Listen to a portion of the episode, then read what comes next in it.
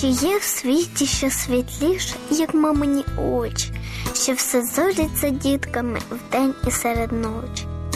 Чи є в світі що миліше, як мамині руки, що працюють для дитини щиро без примуси? Чи є в світі що щиріше, як серденько мами, яке б'ється для дитини днями і ночами? Чи є в світі що дорожче, як мама кохана, що трудиться для дитини до ночі від ранку?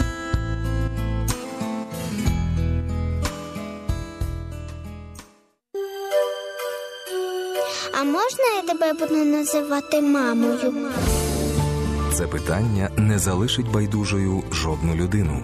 Якщо в своєму серці ви знайшли відповідь на нього, але не знаєте з чого почати і як зробити перший крок, тоді програма Дар усиновлення для вас. Наші вітання радіослухачам і відеоглядачам. Це програма Дар усиновлення. Сьогодні в студії Світлого Радіо соціальний працівник в очому домі Валентина Опря. Валентина, доброго дня. Вітаю, доброго дня.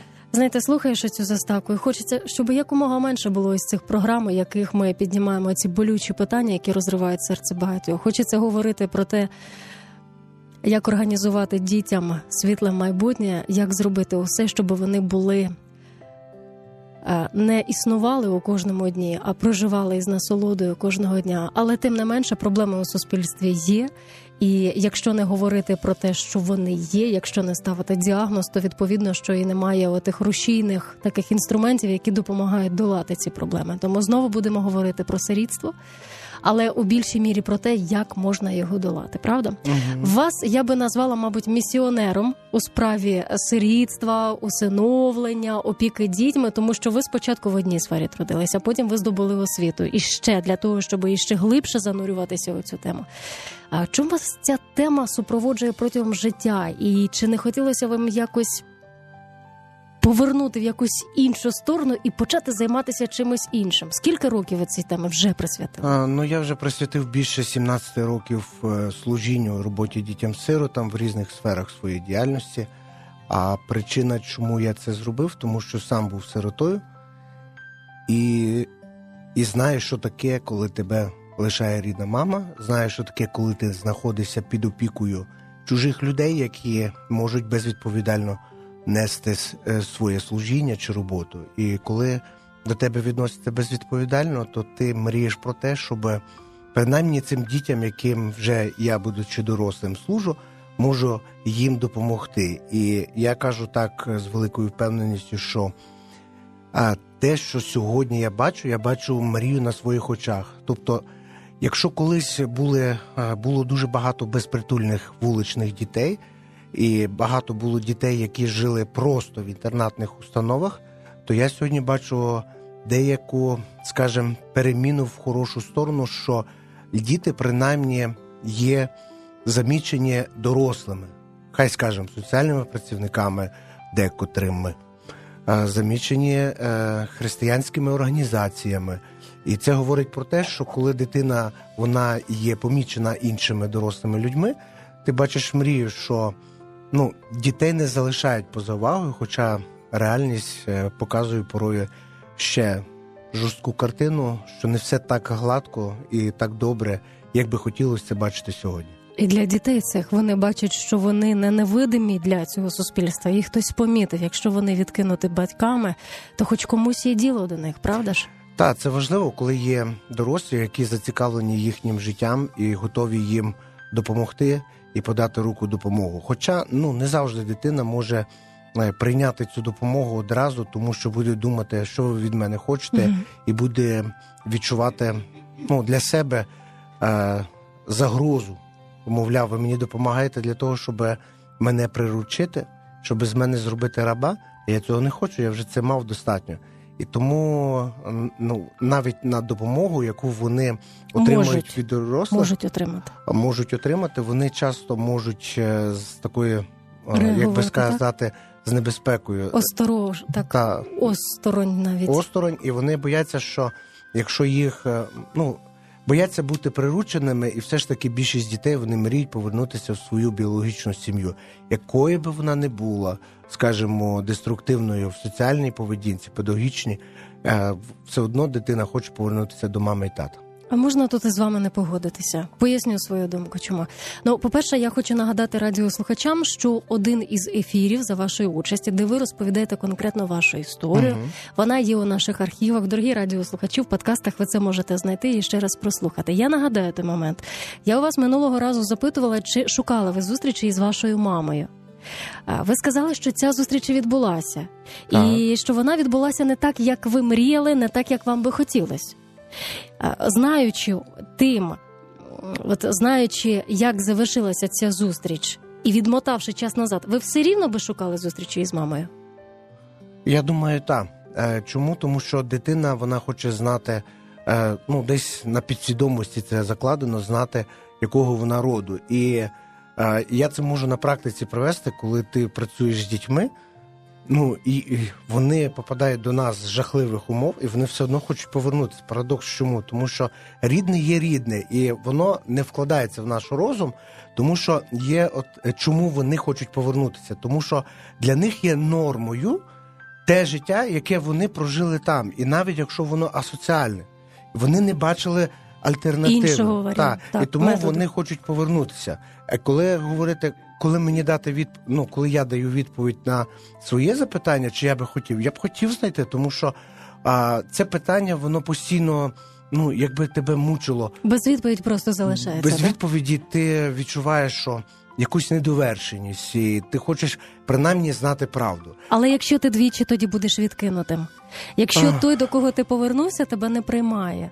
Ну це ж іще ну, тут, глибша рана тут питання стоїть наживо. Так, я розумію, про що ви говорите. Тут тоді стоїть питання в іншому ключі. А що я можу зробити, щоб стати альтернативою в тому, щоб ця людина могла впізнати це добро? Я зараз говорю вже з перспективи того, що я християнин. Тобто, скоріше всього, я шукав маму, щоб їй сказати, що ну є той, хто простив мене, і він може простити тебе. Якщо говорити про дітей, які хочуть повернутися в цей уклад життя, в якому вони були, вони хочуть, тому що вони інакшої моделі не знають і бояться, тому що навіть добре і приємне для них воно є все одно чуже і як загроза, і тому вони не можуть е, чуже прийняти одразу. І коли до нас попадають діти в очий дім, скажімо, з неблагополучної сім'ї, ми думаємо, вау, ну тобі ну тобі все дали, їсти п'ять разів, тепла ковдра, тепла кімната, чистий ну, ванна кімната, де ти можеш помитися, і ти далі преш туди, де ти був. І питання в тому, що там, де він був, це вже привична норма, і він не хоче повертатися не тому, що там йому добре, а тому, що він не знає, що краще. І це краще не факт для нього, що воно буде для нього безпекою. Він так собі чи вона думає з дітей. Ось так. Я знаю, що це не стосується нашої програми uh конкретно, але все-таки мені такий цікавий цей момент, тому що я знаю людей, які двічі відкину, відкинені своїми батьками, коли знайшли у собі сили, враховуючи той факт, що вони християни, пішли на зустріч до батьків. І ви зараз сказали, це для мене можливість проявити, показати добро, любов, враховуючи uh те, що я християнин. А як ви то проявили? Відкрилися двері, і ви говорите, мамо, я християнин. Як більшість ні, людей, ні. от, наприклад, у нас був один ефір, і а, чоловік розповідав, що ми сіли із батьком. Ну, відбулася ця зустріч, про яку мріяв хлопчик. Так із дитинства батька ніколи не було. Сіли, подивилися 20 хвилин одне на одного. Зрозуміли, що ми не знаємо про що говорити, і розійшлися. Все кінець історії. Е, Є й таке, тобто, все залежить е, окремо від кожної людини. До прикладу. А якщо я говорю про себе, чому я хотів знайти, я хотів, щоб мама принаймні знала, що я її простив. Я себе підготував до того, що історія не буде розвиватися в позитивному напрямку, можливо, так як я цього хочу, але принаймні вона має альтернативу те, щоб пізнати добро. І одного разу я своїй мамі так і прямо сказав: кажу, мам. Я розумію, що в нас не будуть тих е, теплих стосунків, які би хотілося, мріялося, і я вже їх не чекаю. Но принаймні у вас є діти ще. в мене є по мамі ще брати два, і кажу: принаймні їм дайте все найкраще і е, своєму своїм внукам, там, де ви є. Тобто не треба допомагати там, де ти вже не можеш допомогти. ти принаймні поможи тут, де ти можеш, і ну, є речі, які, ну я кажу, з банок розбитого молока ти вже не збереш. І тут треба просто виходити з тої реальності, якою ти знаходишся. І тому кажу: а, зробіть добро там, де ви є. Тобто не потрібно там, знаєте, вершити як Ромео Джуліо, щоб себе е, е, погубити. Просто довести свою любов тим, що сказати: ну, роби там, де ти можеш. Тобто я себе підготував. Хтось не підготував, хтось чекав. От, наприклад, якщо е, цей е, учасник радіопередачі, він напевно очікував, що батько обніме, все цього не відбулося. Вони посиділи і розійшлися, і для нього це шок. Він не хоче назад цей шок повертати. Але коли ти себе попередив, що може історія повернутися не на твою користь, тоді ти вже будуєш зовсім інакші відносини. Ти розумієш, що є в тебе мама чи там тато, але ти розумієш, що ти вже працюєш в тому ключі як місіонер як євангелист в тому, щоб людина принаймні пізнала добро. Тому що більшість людей, які поступають неправильно в своїй поведінці, вони поступають не тому, що вони так хочуть, а тому, що порой вони не знають, як да. інакше. От і все по-іншому і не навчені. Угу. Валентина, із е, якщо взяти за основу, що всі діти, якими ви опікуєтесь на даний час в очому угу. домі, яким служите, консультуєте, їх взяти там за 100%. Скільки із них тільки на правду кажіть, скільки із них правда хочуть повернутися до батьків? Відсотків? 70. Це, на мій погляд, Я думала, ви скажете більше. Я скажу десь 70, тому що все одно є діти, які не знають, як поступити, і відповісти за всіх важко. Ну з того, що я бачу е, і спілкуюся, 70% десь приблизно, які хочуть повернутися навіть в жахливі умови. Ну, але як я вже на початку зазначав, це основна із причин, тому що вони не бачили кращої альтернативи. Ну, але ця цифра може мінятися, коли людина побачить щось нове, і може бути таке, що не захоче. Є діти, які не хочуть повертатися. Та а часто буває так, що батьки, е, поки дитина перебувала у дитячому будинку, брати зараз до уваги ваш досвід в очому домі, поки вона там проходить процес зцілення, навчання і так далі. І з батьками проводилася робота. Можливо, вони навіть потрапили до церкви, і якісь зміни почали відбуватися у їхньому серці. Ці батьки приїжджають до учого дому, щоб навідати своїх дітей, а діти не хочуть. І діти починають вигадувати щось. в мене живіт болить, голова болить, кров з носа. З батьками бачитися не хочу. Часто бувають такі випадки. Ну за моєї пам'яті ні. Угу. Але якщо навіть і би було, то скоріше всього потрібно працювати соціальному працівнику і, взагалі, е, працівникам учого дому в двосторонньому напрямку. Що я маю на увазі? Е, ведеться робота з дітьми ведеться робота з батьками. Ну, до прикладу, батьки міняють соціальний уклад життя. Кращу сторону вони хочуть, а діти не хочуть. І тому в нас є спеціалісти в сфері психології, і не тільки є служителі, пастори, е, які можуть проводити спілкування в такій невимушеній обстановці, де дитину готувати. Тому що дуже часто, скажімо, діти відчувають вину або відчувають якусь образу, і вони не хочуть повторити це саме. Тому що, наприклад, батьки все міняють, і вони думають, ну здрасте, все поміняло, значить, і знов таки станеться. Тобто є діти. Можуть бути діти, які будуть чекати, що знов станеться те, що вже сталося.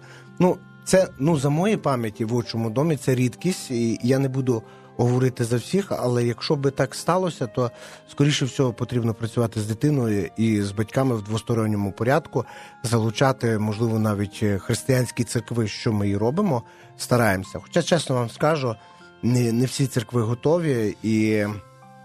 Тут скоріше потрібно показати нам всім те, що діти, які знаходяться на дотації дитячих будинків чи очого дому і інших закладів, це діти при живих батьках.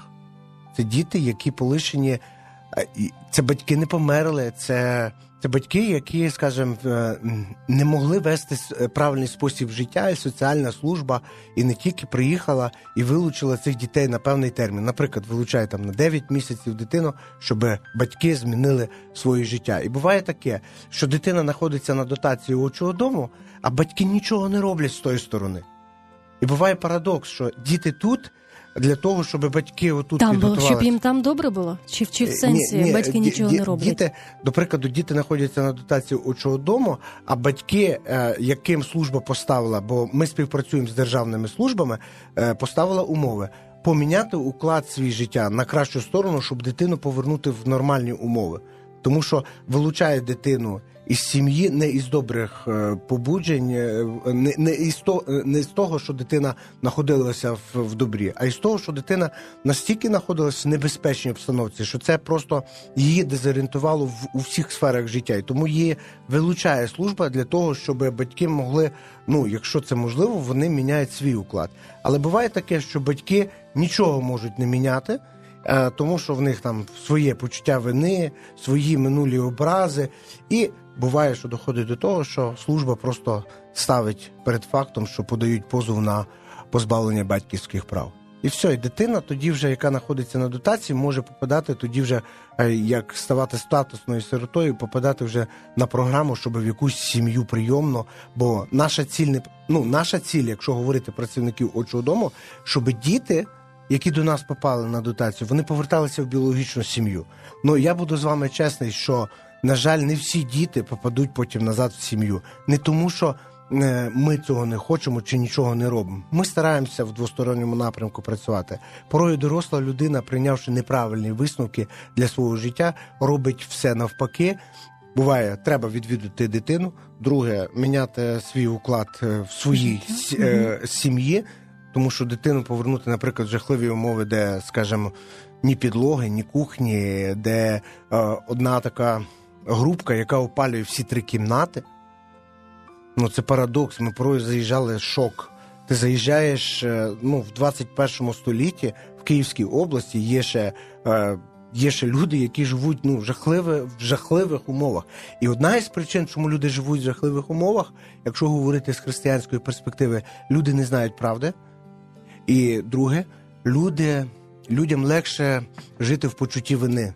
От я бідний, я нещасний. Аніж працювати над аніж собою. працювати над собою. Тому що коли працювати над собою, тут говориться про те, що я повинен признати свою вину, признати, що я щось своєї сторони не зробив для того, щоб робити. І коли я починаю робити, то тоді буде толк. І більш і частина, я не скажу більшість, меншість, частина батьків е, і із тих а, родин, дітей, діти, які були вилучені і по на дотацію до нас попали, а, це батьки не хочуть взяти відповідальність. Там ну навіть і люди в селі готові допомогти. Є ситуація, і служба готова.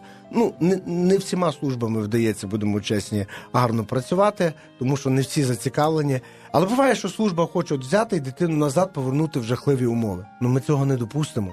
Тому що якщо дитина має знаходитись в належних умовах, то ми не допустимо, щоб дитина, наприклад, повернулася в родину насильника або а, в голод і холод.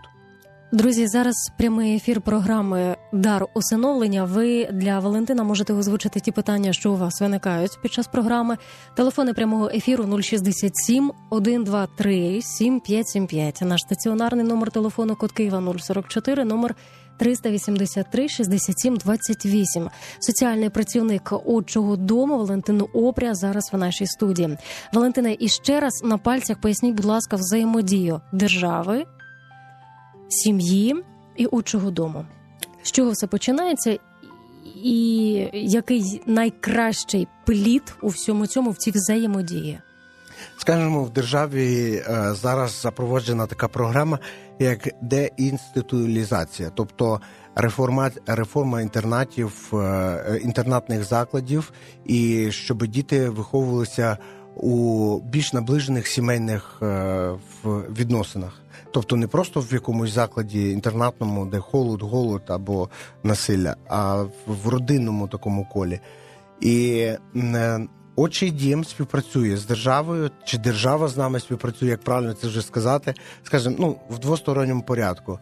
Але напевно ми більше зацікавлені в тому, щоб діти, які попадають до нас, вони не як би сказали, е, сказати, щоб вони мали майбутнє, щоб вони не просто побули в нас і потім назад попали в жахливі не, просто умови. Галочки, так. так? Хоча буває так, що е, на жаль, не все, що би хотілося зі сторони держави, ми отримуємо, в плані якому я маю на увазі, не завжди є співпраця співпрацею хорошою з деякими службами, тому що не кожен зацікавлений в долі дитини, і тут, напевно, осібно е, питання стоїть. Тобто, ми, як служителі очого дому, ми хочемо, щоб діти мали маму і тата в ідеалі. В ідеалі це повернути біологічну сім'ю. Друге, якщо не виходить, це сімейні форми виховання, ДБСТ та інші програми сімейні, де би дитина могла відчувати себе потрібною і реалізувати себе, тобто е, відповідне навчання умови проживання. І ми це робимо все можливо. У нас є програма так само усиновлення, є люди, е, тобто які займаються цим питанням. І, наприклад, якщо хтось хоче усиновити дитину, то є спеціалісти, до яких я можу направити. І ці спеціалісти вже тоді дають, скажімо, на мові закону і не тільки як правильно поступити, на що звернути увагу. Ось так. І ну ми співпрацюємо, і дійсно держава звернула на нас увагу. Ну я думаю, що інші спеціалісти з нашого чудому, які будуть запрошені, можуть про це більше сказати, тому що я е, скажімо, більше півроку як працюю, і про цю сферу я ще мало що можу сказати. Ось так. Добре, а, значить, е, є держава, так. є служби, які за добробут так. сім'ї, є служби, які хочуть, щоб діти жили у здорових сім'ях. Є очей дім, який готовий надати свої ресурси і можливості для того, щоб е, зробити ось цей, як це назвати, преображення так. і повернути або підготувати дитину до повернення у сім'ї. А тепер очі дім і сім'я, не дитина, а сім'я. Яким чином ваші співробітники співпрацюють власне із своїми угу. сім'ями? Ви зараз розповіли про те, що ви перебува, приїжджаєте у ці будинки, ви бачите, де жили діти до цього. Ну а далі що? Не не тільки ж теорія, угу. ви ж якісь практичні даєте? А в ідеалі ми що зараз почали робити? В нас є посли очого дому, люди, які відвідують села, де проживають батьки, і до прикладу, е, скажімо, якщо це можливо, е, ми ведемо бесіди з тими батьками, які від яких діти були вилучені, ну на на деякий час, і е, так само стараємося долучити місцеву церкву якщо це в ідеалі, щоб співпрацювали, тому що ми не можемо постійно там бути. Та? Але якщо є місцева церква, неважно якої навіть конфесії, головне християнська церква, яка би могла взяти відповідальність за цю родину, ну, наприклад, допомогти там або допомогти там навчанні чи ще в чомусь. І якщо це можливо, у нас є, наприклад, дитина, яка повернулася в сім'ю, то про це знає церква, і церква mm-hmm. якось старається опікуватись. А я не можу сказати, що це, ну знаєте, зараз у нас е, в цьому є якийсь успіх, аж такий, але ми йдемо до того, що у якщо... чому, щоб церква трошечки мала піклувалася про ту сім'ю. В якому плані? Наприклад, е, батьки, е, від яких були вилучені діти, це батьки, скоріше, педагогічно запущені, які не вміють відповідати за, за своє життя, неправильно використовують ресурси. Тому все, що сталося в їхньому житті, це сталося завдяки тій безвідповідальності, в якій вони проживали. Тобто вони привикли е, жити в тому, що в них нічого немає. І коли, наприклад, батько, мама або просто мама, скажімо, хоче повернути е, дитину, то тоді ми працюємо в цьому напрямку, що кажемо, що є певні умови, за яких ви можете повернути дитину. Тобто ви міняєте матеріальне положення, поступаєте на роботу кудись, працюєте і заробляєте якийсь кошт, міняєте уклад життя, скажімо, в побутовому сенсі. І друге, е, ну, вчитеся для того, щоб ну, прийняти дитину, як правильно виховувати і все інше. І з своєї сторони ми готові підтримати і залучити місцеву церкву. І ми це хочемо робити. І от зараз я почав їздити в Київській області е, в євангельські церкви, представляючи служіння очого дому. Але одна із цілей е, представлення е, очого дому це показати, яка робота робиться, і як ми, як церква, можемо долучитися до того, щоб допомогти цим дітям, які є в небезпеці, і які можуть завтра стати нашою обузою, тобто стати нашою проблемою. І дяка Богу, що на вулиці зараз немає такої злочинності. Але якщо ми не будемо звертати увагу на тих дітей, які сьогодні залишені отакими горе батьками, то завтра ті діти від горе батьків, які не знають добра, вони завтра стануть нашою Таким проблемою і загрозою у всіх сенсах життя. Добре, дайте пораду тим людям, скажімо так, небайдужим людям, які намагаються вибудувати із такими батьками діалог. Я вірю, що у кожному селі є або сусіди, або там жителі інших вулиць, які бачать, які знають дитину і знають, що ця дитина можливо насилля переживає, можливо, вона не доїдає, можливо, вона там спить у холодному приміщенні і так далі. Але коли ці добрі люди або багатоповерхівки, коли хтось чує, що наверху або під ним там сім'я галасує, б'ються, тато прийшов додому. І коли ці люди, які хочуть добра, намагаються зробити крок у тому, щоб побудувати діалог. Вони певна річ, що натикаються на ворожість, іди звідси, uh поки зуби цілі. От яким чином а, ви би у вас є досвід і психологічний, і духовний, як вибудовувати ось цей діалог? Щоб ну принаймні якось достукатися до розуму, якщо можна до нього достукатися? Ну, перше, я би сказав, що е, іноді потрібно говорити мовою закону. Ну, до прикладу. А ви можете боятися, тому що, наприклад, ваші сусіди є неадекватні, і ви розумієте, що це може принести небезпеку. А, Потрібно викликати відповідні служби. Це соціальна служба, служба е, у справах дітей, місцева там, скажімо так, це міліція. І, звичайно, якщо це відбувається часто, то є сьогодні різні програми. І одна із таких програм є один за всіх, які піднімаються питання, наприклад, на каналі СТБ. Хоч хтось піднімає, подзвоніть туди, в один за всіх. Ну, де можете. Або сьогодні є вивіски про те, якщо ви чуєте там насилля в родині, подзвоніть за таким номером. І якщо дуже часто відбувається, скажімо, е, ну, отакі баталії на другому чи нижчому поверсі, то тоді потрібно е, відповідні служби викликати. По порою буває, що е, вам можуть не відкрити двері, але якщо буде відповідна служба, яка може прийти і почути про цю проблему. Але дуже часто буває так, що люди собі моя хата з краю, я нічого не знаю, е, тому що нам страшно, ми не хочемо лізти в це. Ну, якщо ви бачите, наприклад, що дитина, наприклад, якщо в селі дитина обідерана постійно ходить, голодна, постійно просить і робити добро, типу, ну, дати їм їсти це добре. Але постійно давати їсти і підтримувати насилля, яке твориться в тій сім'ї, я вважаю, що це недоречним. Якщо ми бачимо таку ситуацію, то нам потрібно е, що зробити? Відповідні служби викликати, і декотрі люди це роблять для того, щоб захистити дитину. Тому, якщо ви чуєте, скажімо, е, не, нездорову лайку, та або чуєте постійно якісь крики і ви чуєте, з якого поверху, то викликайте відповідні служби, е, тому що мовчати це також є. Ну, я би сказав, насилля в тому, що ми підтримуємо це насилля, яке відбувається. Якщо, е, скажімо, ми не можемо терпіти нестерпний запах, та? неприємний запах. Якщо цей неприємний запах часто є, то перше, що нам хочеться вилучити його, щоб було приємно нам.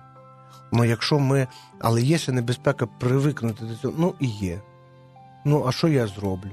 І тому в таких випадках я кажу: якщо ви не можете самі, то мовою закону.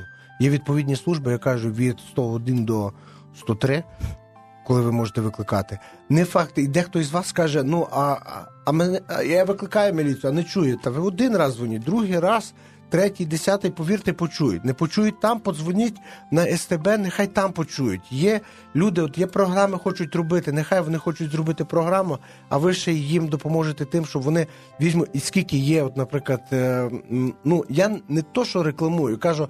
Якщо є навіть державні канали, е, які показують такі передачі соціального характеру, то дзвоніть принаймні на них. Скажіть, що таке відбувається. Все одно пошлють журналіста. Журналісти це такі люди, що поїдуть, е, понишпоруть, щось зроблять, щось знайдуть і будуть робити. Головне не мовчати. Знаєте, коли людина ходиться в ямі і мовчить, то рано чи пізно, коли вона зголодніє, холодно буде і не тільки дискомфорт, вона почне від цього що робити? Кричати. І так само тут е, потрібно просто кричати всі інстанції, які є. Якщо вас не чує служба, і таке буває, на жаль. Якщо вас не чує міліція, і таке буває, ну не мовчіть, все одно а, а, голосуйте. Просто беріть не один ви, знайдіть ще когось, і якщо нас буде більше, тоді толк буде. Але ми привикли, що нас постійно гноблять і ніхто нас не чує. І тому в таких випадках я кажу одне: просто не мовчіть і говоріть мовою закону. Іноді буває, що мовою закону люди скоріше, навіть ті насильники в сім'ї почують, чим чим так вас. І якщо ви чуєте такі крики, ну звичайно не мовчіть. Якось, ну отак. Тобто, чи це в селі, або, наприклад, продавщиця, та приходить дитина в магазин і постійно просто дайте їсти.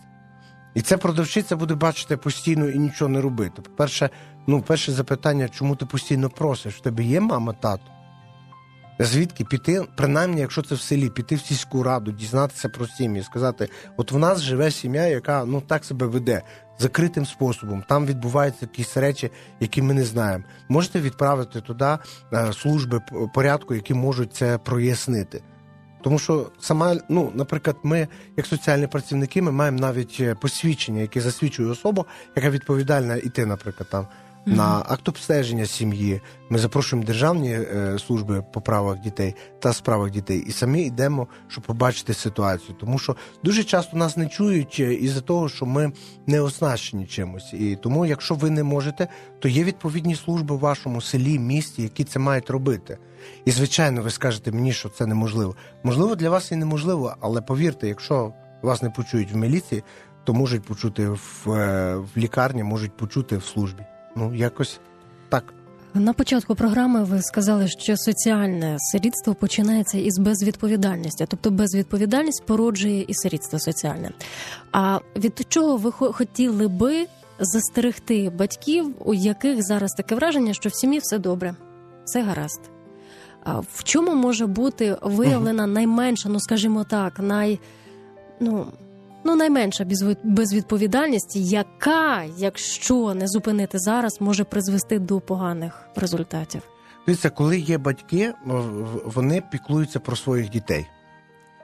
Це перший показник того, що сім'я здорова. Вони піклуються у всіх сенсах цього е, питання.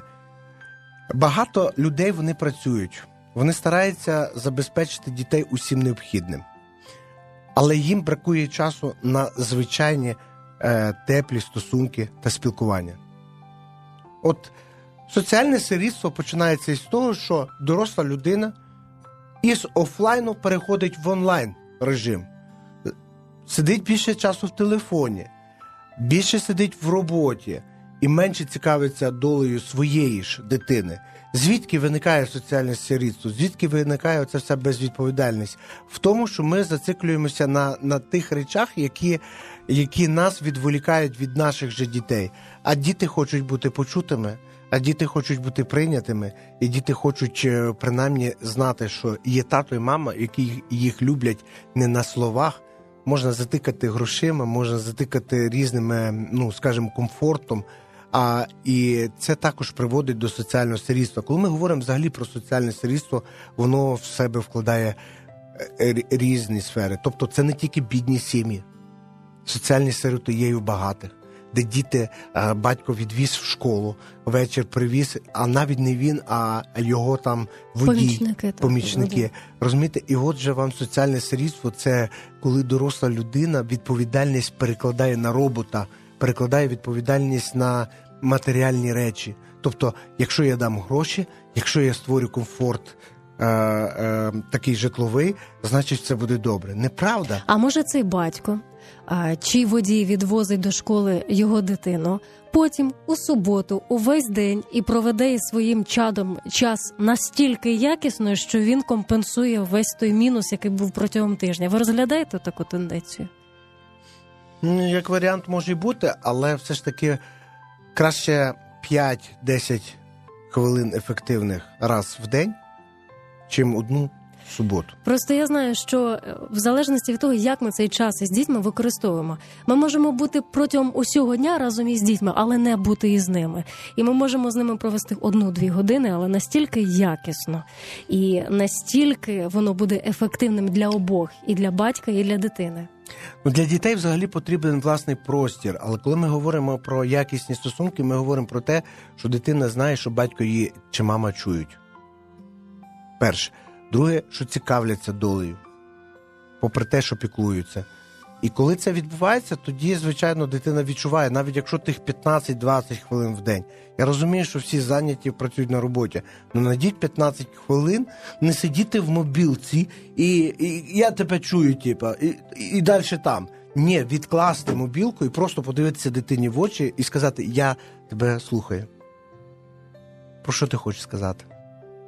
І і оце буде для дитини це важливо. І можливо, вона буде нести нісенітниці, на вашу думку. Але це важливо для неї, і коли вона це скаже, і це набагато краще, ніж приділити 2-3 години навіть в суботу десь на ігроленд чи десь. Це також може бути відволікаючий манер. Якщо ми говоримо про живі стосунки батьків дітей, це має бути, що я тебе уважно чую, і я я зацікавлений тобою. Я твій зараз. Да. Тобто в такому плані. І якщо взагалі говорити про соціальне сирітство в такому, то соціальні сироти, взагалі, якщо я б хотів деяку статистику сказати, навіть не статистику, а інформативну частину, соціальні сироти це особливо соціальна демографічна група людей, які внаслідок соціальних. Економічних та моральних психологічних причин залишились сиротами при живих батьках. Тобто, коли ми говоримо про е, соціальне сирітство, це е, діти при живих батьках, інтернатні заклади, вони заповнені дітьми, які мають маму й тата. До них належать і безпритульні та бездоглядні діти, тобто діти вулиці. Соціальне сирітство, е, сирітство це явище соціальне, яке виникло у 21 столітті, і воно спричинене ухиленням або відстороненням батьків від виконання батьківських обов'язків по відношенню до неповнолітньої дитини. Причини соціального сирітства, зростання рівня алкоголізації населення України. Сьогодні ми маємо, що алкоголізм дитячий стає на першому місці в Україні. І це біда для нас. Алкоголізм дитячий. Про що це говорить? Дитина хоче відчути себе потрібною і не відчуває, і вона заливає горе оковитою. Низький рівень матеріального забезпечення сімей з дітьми, або навпаки, надто дитина матеріально багата. Немає оцього ну, балансу. Та? Безвідповідальне ставлення батьків у виконанні своїх обов'язків стосовно дітей, зловживання батьками наркотичних засобів різного характеру, перебування батьків в місцях позбавлення волі, виїзд батьків за кордон на заробітки в 90-ті роки це нам показали і не тільки. І сьогодні масово батьки виїжджають, лишають на бабцю, тітку. Зниження рівня моральності населення України, ослаблення сімейних устоїв. Тому дякую тим, хто бореться за сім'ю і бореться те, щоб сім'я вона відігравала важливу роль. Агресивна поведінка батьків, тобто брутальне та жорстоке поводження з дітьми, що становить загрозу дитячому життю і здоров'ю. Мало хто знає, але є сім'ї, де діти переживають насилля сексуальне зі сторони батька. І не тільки батька, а й мами, коли мама може дитину продавати в сексуальних цілях. І навіть е, над п'ятирічною, і не тільки дітей, коли знущається хто дорослі люди. Або мати, яка не реагує, знає, мати... знає, що відбувається, і не реагує. Збільшення рівня смертельності населення, а також психічні захворювання. І один із соціальних сиріт, який був, ми любимо читати його псалми. Ми насолоджуємося, коли ми читаємо псалми Давида, і ми розуміємо, е, як, яку він глибину відкриває. Але він був соціальною сиротою. Коли досліджуєш, ти бачиш, що коли прийшов пророк додому до нього, додому Єсея, то батько виставив сімох, а восьмого не було. Де восьмий був? Пас вівці. Чому? Тому що батько мав більше стосунки з тими. І коли пророк прийшов, і і, е, і батько виставив своїх синів, от, от моя гордість. А для євреїв це важливо. І коли пророк приходив для того, щоб принести жертву Богу, і вони накривали стіл, то вони запрошують самих близьких і рідних, з якими мають стосунки. І виявляється, Давид він не мав тих відносин. Тому що Давид він більше був відчужений від сім'ї з певних причин е, зі сторони батьків. І коли пророк сказав, а ще хтось є у вас в домі? І каже, да, є, є, є там Давид, він пасе, приведіть його. І тоді ми знаємо історію, що е, пророк його помазав, тобто Боже благовоління було на ньому. І і ми бачимо вже потім, Давид, вже ставши батьком, маючи своїх перших двох синів, він не міг їм дати того батьківства, що дав Соломону. І це результат того, що він не знав. Як ми можемо дати те, чого ми не мали і не знали? І тому, коли ми говоримо взагалі про соціальних сиріт, це діти, які були просто залишені у всіх сенсах того слова е, уваги зі сторони дорослої людини. Або від них просто буває ще таке, забрали найкраще і не дали їм проявити цю увагу. Ви молитесь? Да. Сьогодні вранці імена яких дітей, імена яких батьків були у вас на устах? Що це за сім'ї, за які ви молитесь? Я молюсь за свою дочку. Я молюся за дітей сиріт в цілому. Молюся за дітей, які переживають насилля. Е, тому що я розумію, що це сама ну, незахищена верства населення, і їм потрібна підтримка від нас. В програмі, в такій насиченій програмі, має прозвучати добра новина. Хороша mm на якійсь позитивній ноті. Чим би ви хотіли довершити програму? Яким словом? Я би хотів сказати, що Давид, навіть пройшовши таке сирітство соціальне зі сторони свого батька, я завжди з таким трепетом до цього, тому що можна подивитися, знаєте, на нашу трагедію, скажімо, або на нашу біль як на кінець для когось. А можна подивитися як на новий початок, коли ти розумієш, що є хтось більший. І Давид, будучи один на пасовищі, він там познайомився з тим, хто дав дихання життя кожній людині. Він там познайомився з тим, хто його навчив захищати овець.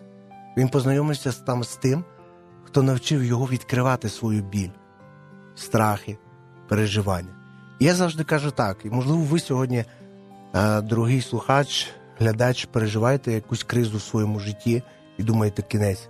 Я думаю, що в тому кінці є хороший початок в тому, що навіть в самі най, най, най, найкритичніші ситуації ви можете зустрітися з тим, хто дає життя. Тому що дуже часто, коли ми знаходимося в комфортних умовах, ми забуваємо про саме важливе. І порою, коли людина доходить до ну, до такої біди, скажімо, або до, до такої безвиході, там знаходиться вихід. Тому що навіть Давид сказав, навіть проходячи да, темрявою, там відкриваються джерела вод. Тобто навіть там, де, здається, немає виходу, навіть там, де немає вже надії, там появляється надія. І я би хотів сказати і завершити е, ну, це послання тим, що можливо ви пережили якусь втрату переживання, то пам'ятайте, що в вашій е, кризі, вашій біді, ви маєте можливість познайомитись з тим, хто може зробити вас самодостатніми, зробити вас по-справжньому щасливими. І саме важливо, я сьогодні ранком, коли говорив з дітьми про про стосунки з Богом, то говорив про те, що Бог почав мені відкриватися як батько. І в чому заключається в тому, коли ми говоримо з Богом як з батьком? Це коли ти можеш не просто говорити правильні слова, а коли ти можеш признаватися в своїх слабостях, в своїх страхах, і ти знаєш, що тебе ніхто не осудить, ніхто не висміє, але скаже правду і підтримає. Оце я хочу сказати, що завжди в безвихідній ситуації є вихід. Тому, може, і добре, що сирітство прою є для того, щоб нас наблизити до того, хто хоче нам відкрити своє справжнє батьківство через Ісуса Христа.